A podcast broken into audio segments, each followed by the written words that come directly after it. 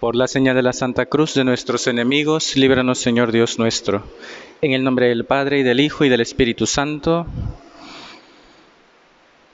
Señor mío y Dios mío, creo firmemente que estás aquí, que me ves, que me oyes. Te adoro con profunda reverencia. Te pido perdón de mis pecados y gracia para hacer con fruto este rato de oración. Madre mía Inmaculada, San José, mi Padre y Señor, Ángel de mi guarda, interceded por mí.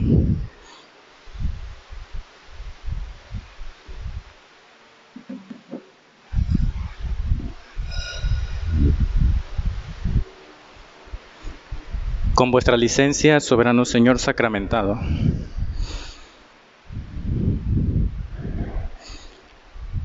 Después de este feriado de la independencia de Guayaquil, nos hemos reunido nuevamente para tener este rato de oración, este momento de encuentro con el Señor. Nos hace falta estar con Él. Cuando descubramos la necesidad que tenemos de Dios, nuestra vida va a cambiar. Ese es el primer paso, podríamos decir. Reconocer que tú y yo necesitamos estar con Dios. Por eso cuando a veces se reduce o se limita la oración de petición a como la única manera de hacer oración, como el único modo de hacer oración, a tal punto que a veces tú y yo nos reprochamos a nosotros mismos porque acudimos a Dios en la oración cuando tenemos una necesidad solamente. A veces nos ha pasado que eh, cuando necesitamos algo y vemos que nuestras fuerzas no alcanzan, acudimos a Dios. ¿Cuántos suelen acudir a Dios en tiempos de exámenes, por ejemplo? Eso es un clásico. Eh, y es bueno, está bien, porque, o sea, hay cosas que necesitamos de la ayuda divina muchas veces, ¿no? O mejor dicho, necesitamos de la ayuda divina siempre.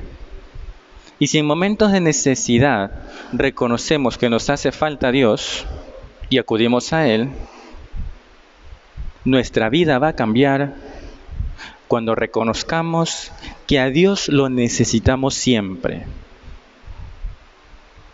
que somos unos mendigos de Dios, que necesitamos estar en su presencia, que no hay momento de nuestra vida, Señor, en el que no me hagas falta.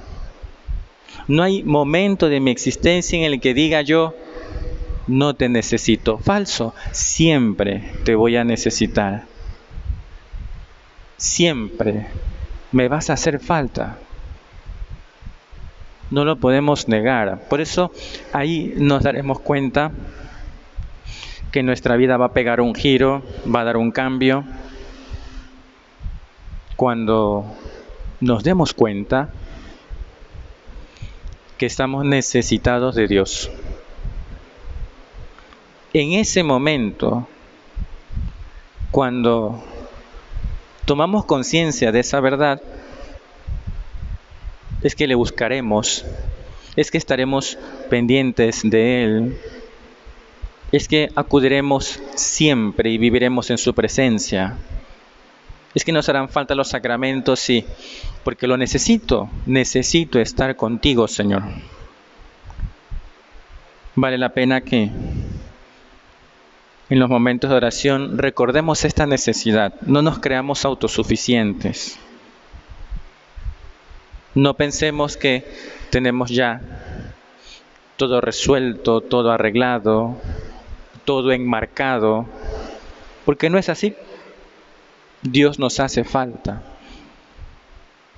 Y cuando venimos a la oración, venimos a saciar nuestra hambre de Dios. Ese deseo infinito, ese deseo de Dios que llevamos en el corazón, necesita ser completado, saciado, satisfecho. Y por eso salimos de la oración contentos.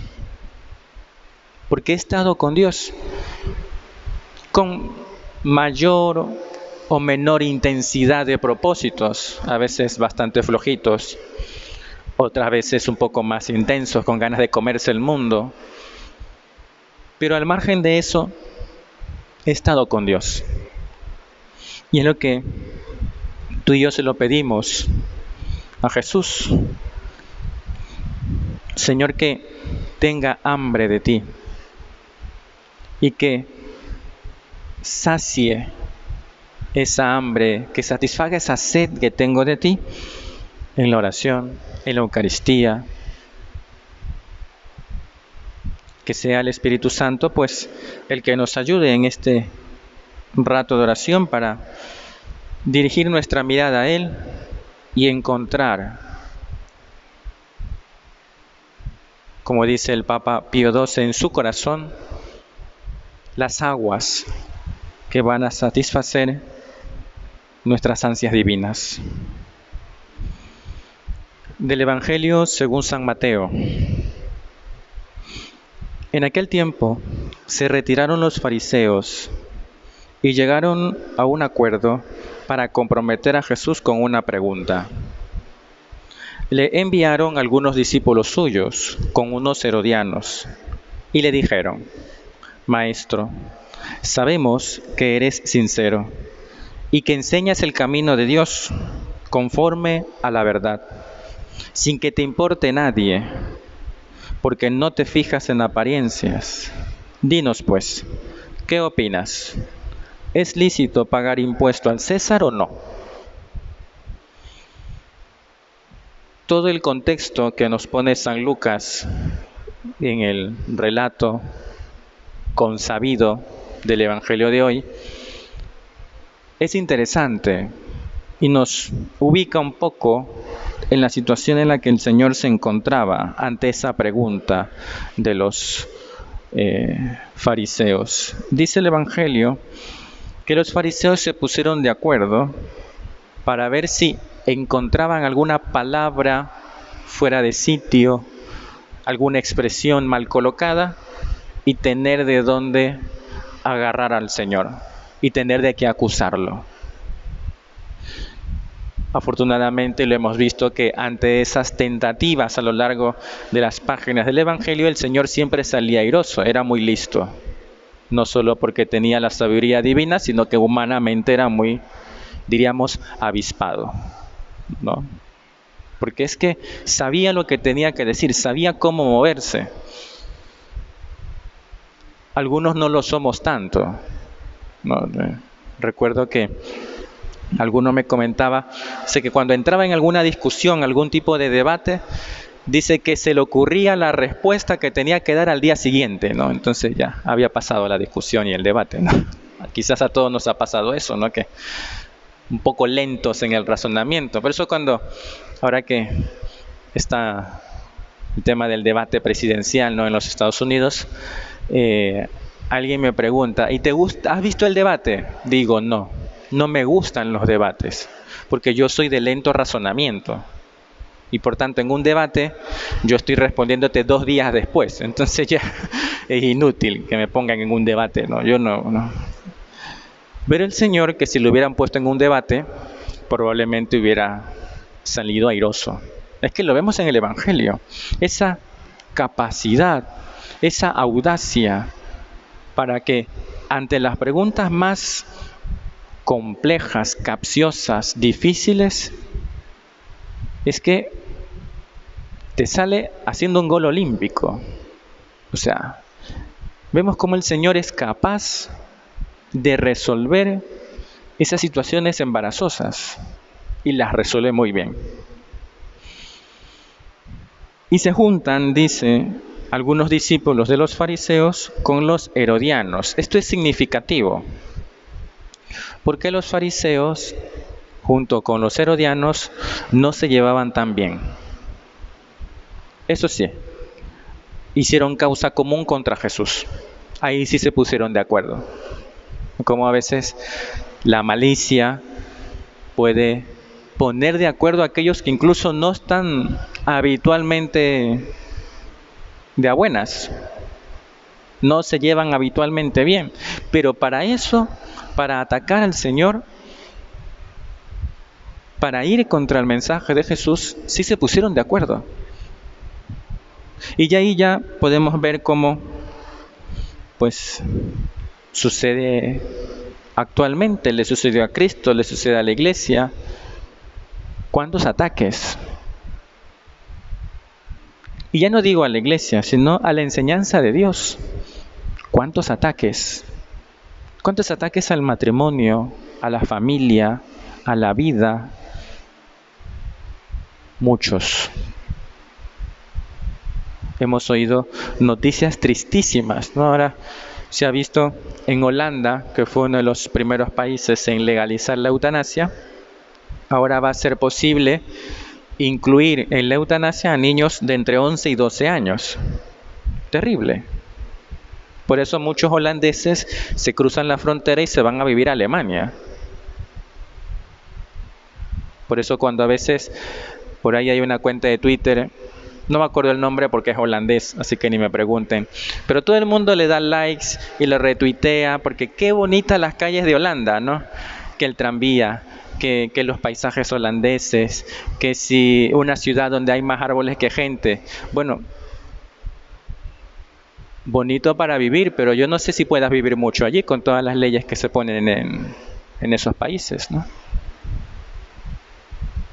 Y además es que ese es, ese es el problema cuando te saltas los mandamientos divinos, cuando vas contra los mandamientos. Los mandamientos negativos, no matar, no robar, no mentir, protegen un bien, por eso están en negativo, no están en positivo. Están en negativo porque protegen un bien, a tal punto que si tú le haces una fisura, legalizas la eutanasia en algunas, entre comillas, condiciones, legalizas el aborto entre escogidas condiciones, entre comillas, al final esa fisura se convierte en un abismo y se cuela todo. ¿Y qué es lo que está pasando?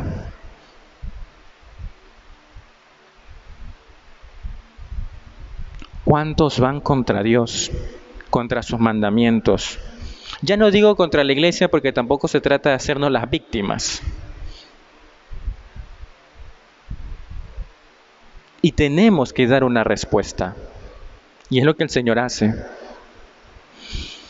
Lo empiezan a alabar, maestro, sabemos que eres sincero, que enseñas el camino de Dios. O sea, más lambones no se puede ser, ¿no?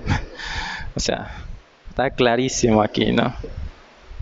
¿Por qué? Porque un poco ahí dorando la cosa, intentando quedar bien ante la gente que le escuchaba. Y le hacen esa pregunta complicada. ¿Es lícito pagar impuestos al César o no? La pregunta es complicada porque si decía que sí, es lícito pagar al César, se metía en un lío. ¿Por qué? Porque a los judíos no les gustaba eso, tener que pagar impuestos a una potencia extranjera. Por tanto, si decía sí es lícito, se echaba al pueblo encima. Si decía que no era lícito, en cambio, ahí se echaba el poder político encima a los romanos. Si decía que sí, caía. Si decía que no, caía. La pregunta está hecha con bastante mala intención.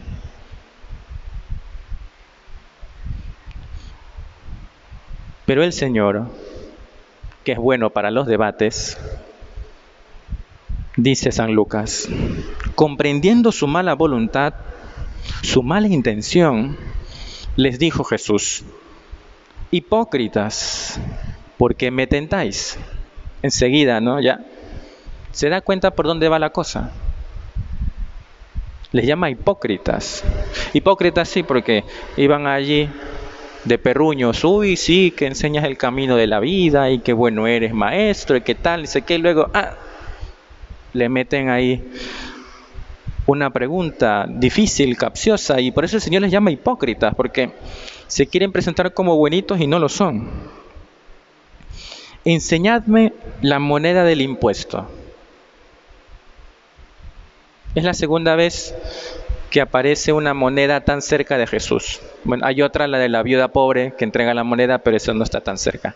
La otra vez, la, la siguiente ocasión es cuando dice, tú no pagas el impuesto, ¿no? Y entonces le manda a Pedro a que vaya a pescar un pez, quizás se acuerden de la escena.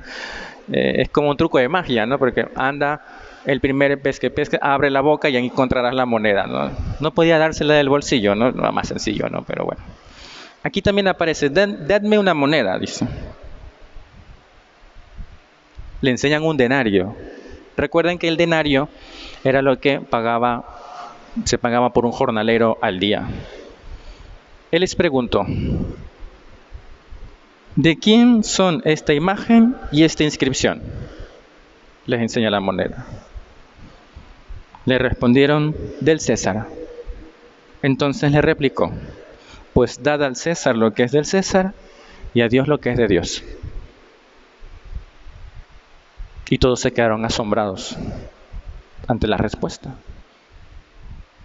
Este es un texto clásico que la iglesia utiliza para hablarnos de los deberes del cristiano, los deberes civiles, sociales del cristiano.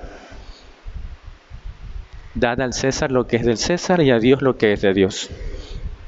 Este texto tiene una eh, explicación en el Concilio Vaticano II hay una constitución apostólica que se llama eh, Gaudium et Spes. Esa constitución apostólica del Concilio Vaticano II habla sobre pues, la iglesia en el mundo y cómo pues, la iglesia tiene un papel, una misión que llevar a cabo en el mundo y los cristianos también. Y el concilio, digamos, explica este texto que es clave para entender los deberes del cristiano, cuál es el papel de la iglesia frente al Estado, cuál es la relación entre los dos, cuál es el límite que debe tener un ciudadano católico, hasta dónde puede llegar, qué puede hacer. Todo eso el texto lo contiene, porque la iglesia reconoce que la sociedad tiene sus leyes, su modo de actuar. El mundo tiene unas normas y la iglesia tiene otras. ¿Están entonces totalmente separados? No. Eso es lo que el Señor evita, ¿no? O sea, si tú eres un ciudadano, paga el impuesto al César y paga el impuesto a Dios. O sea, cumple con tus deberes de ciudadano y cumple también tus deberes con Dios, no se contraponen. Por eso dice el concilio en Gaudium Spes 36, muchos de nuestros contemporáneos parecen tener miedo a que por una excesivamente estrecha vinculación entre la actividad humana y la religión, sufra trabas la autonomía del hombre, de la sociedad o de la ciencia. Hay gente que piensa así. Fíjense lo que está pasando con la que va a ser aparentemente nombrada, ¿no? una de las jueces del Supremo en Estados Unidos, que en algún video se veía en Twitter, la gente decía, no, esta no puede estar allí porque es muy católica, ¿no? ¿Cómo? ¿Cómo? Solo por ser católico no puedes formar parte de las funciones civiles, políticas, gubernamentales, judiciales, solo por ser católico. Hay gente que piensa que porque mezclamos religión o juntamos, no quiero decir mezclamos, juntamos religión con otros tipos de deberes, pensamos que eso ya es una traba para el desarrollo del hombre. ¿Y cuánta gente piensa que la religión está en contra del desarrollo humano? Eso es falso. No es así. Dice el concilio, si por autonomía de la realidad se quiere decir esta realidad social, se quiere decir que las cosas creadas y la sociedad gozan de propias leyes y valores que el hombre ha de descubrir, emplear y ordenar poco a poco, esta autonomía es legítima. Es verdad, uno no va a gobernar con la Biblia en la mano, por ejemplo. Uno no toma decisiones económicas porque San Pablo dice, no, las leyes económicas, sociales, pues tienen su propia estructura. Entonces tienen su propia autonomía. Sigue el concilio. Esas realidades, ¿no? No solo es que la reclamen imperiosamente los hombres de nuestro tiempo, es que además responde a la voluntad de Dios. Pues por la propia naturaleza de la creación, todas las cosas están dotadas de consistencia, verdad y bondad propias, de un propio orden regulado, que el hombre debe respetar.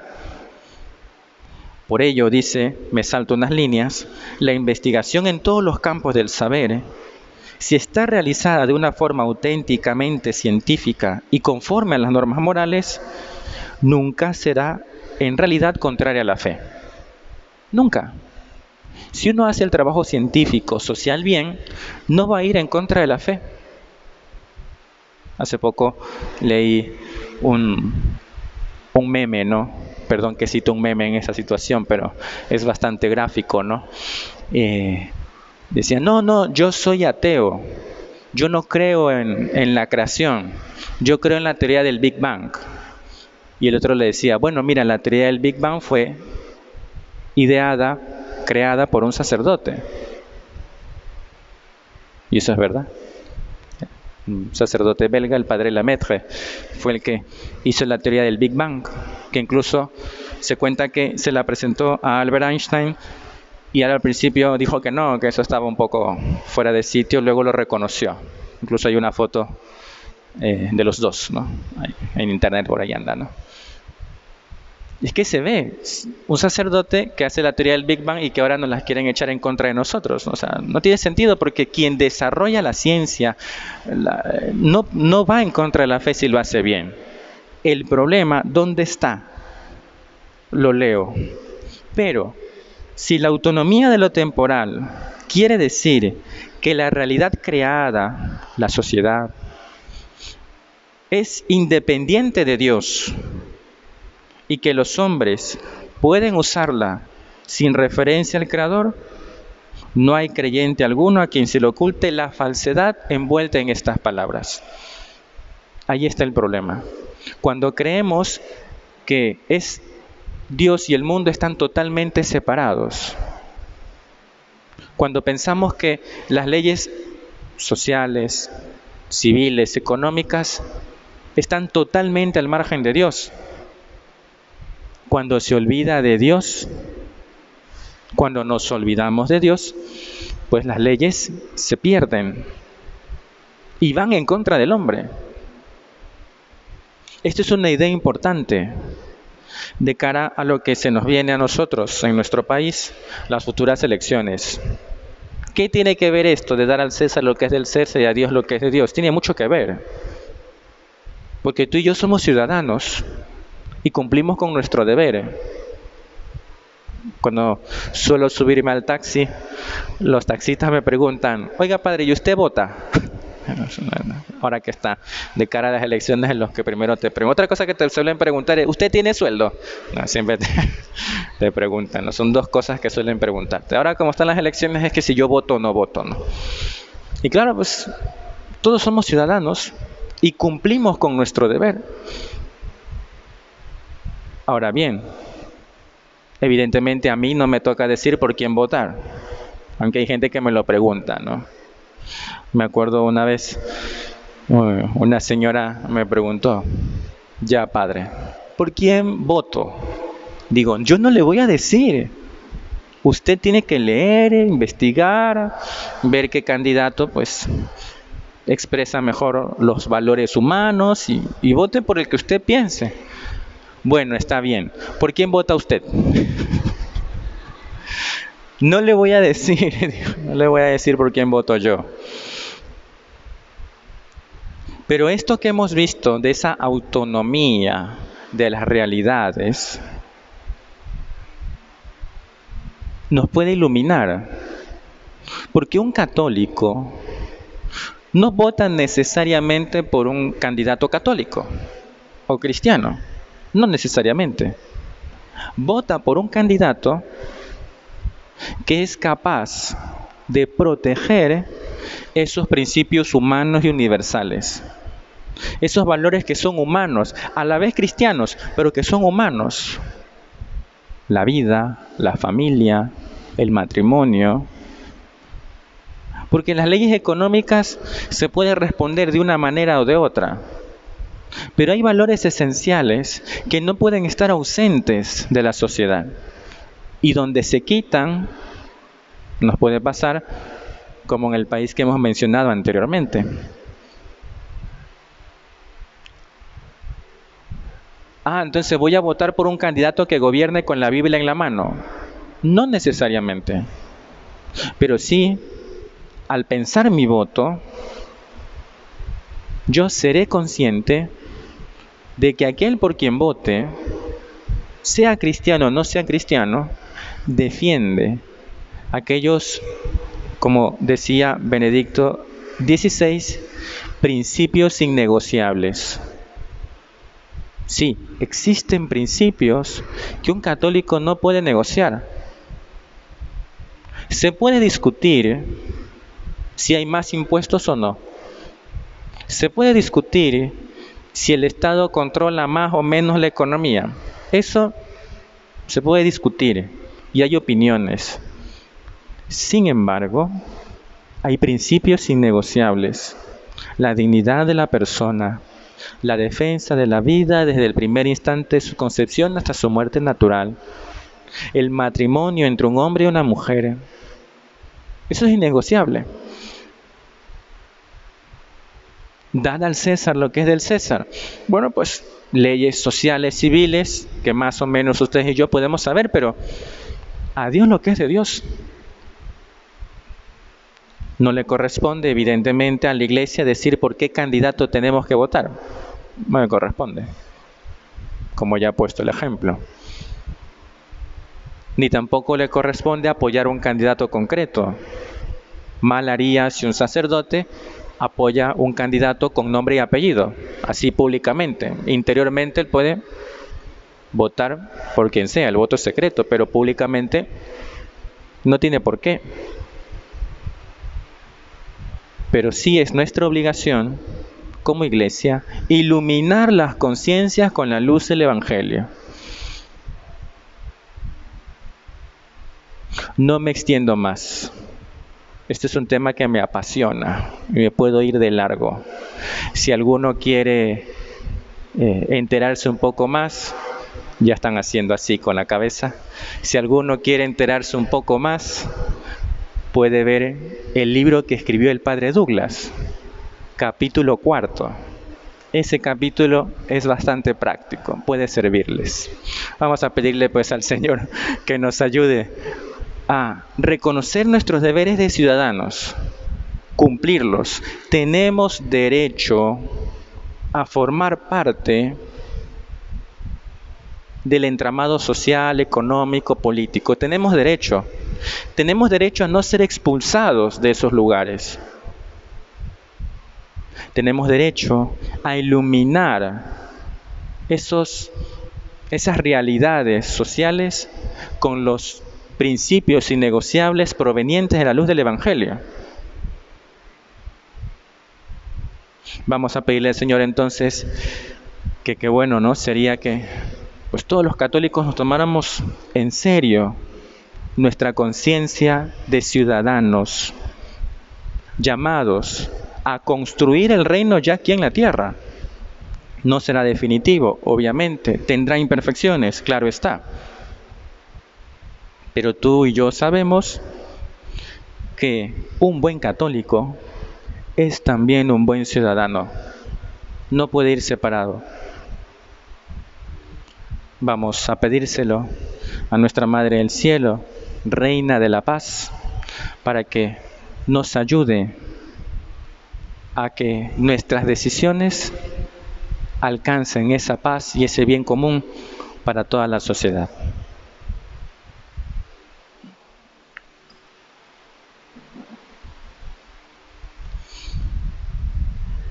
Te doy gracias, Dios mío, por los buenos propósitos, afectos e inspiraciones que me has comunicado en esta meditación. Te pido ayuda para ponerlos por obra. Madre mía Inmaculada, San José, mi Padre y Señor, Ángel de mi guarda, interceded por mí.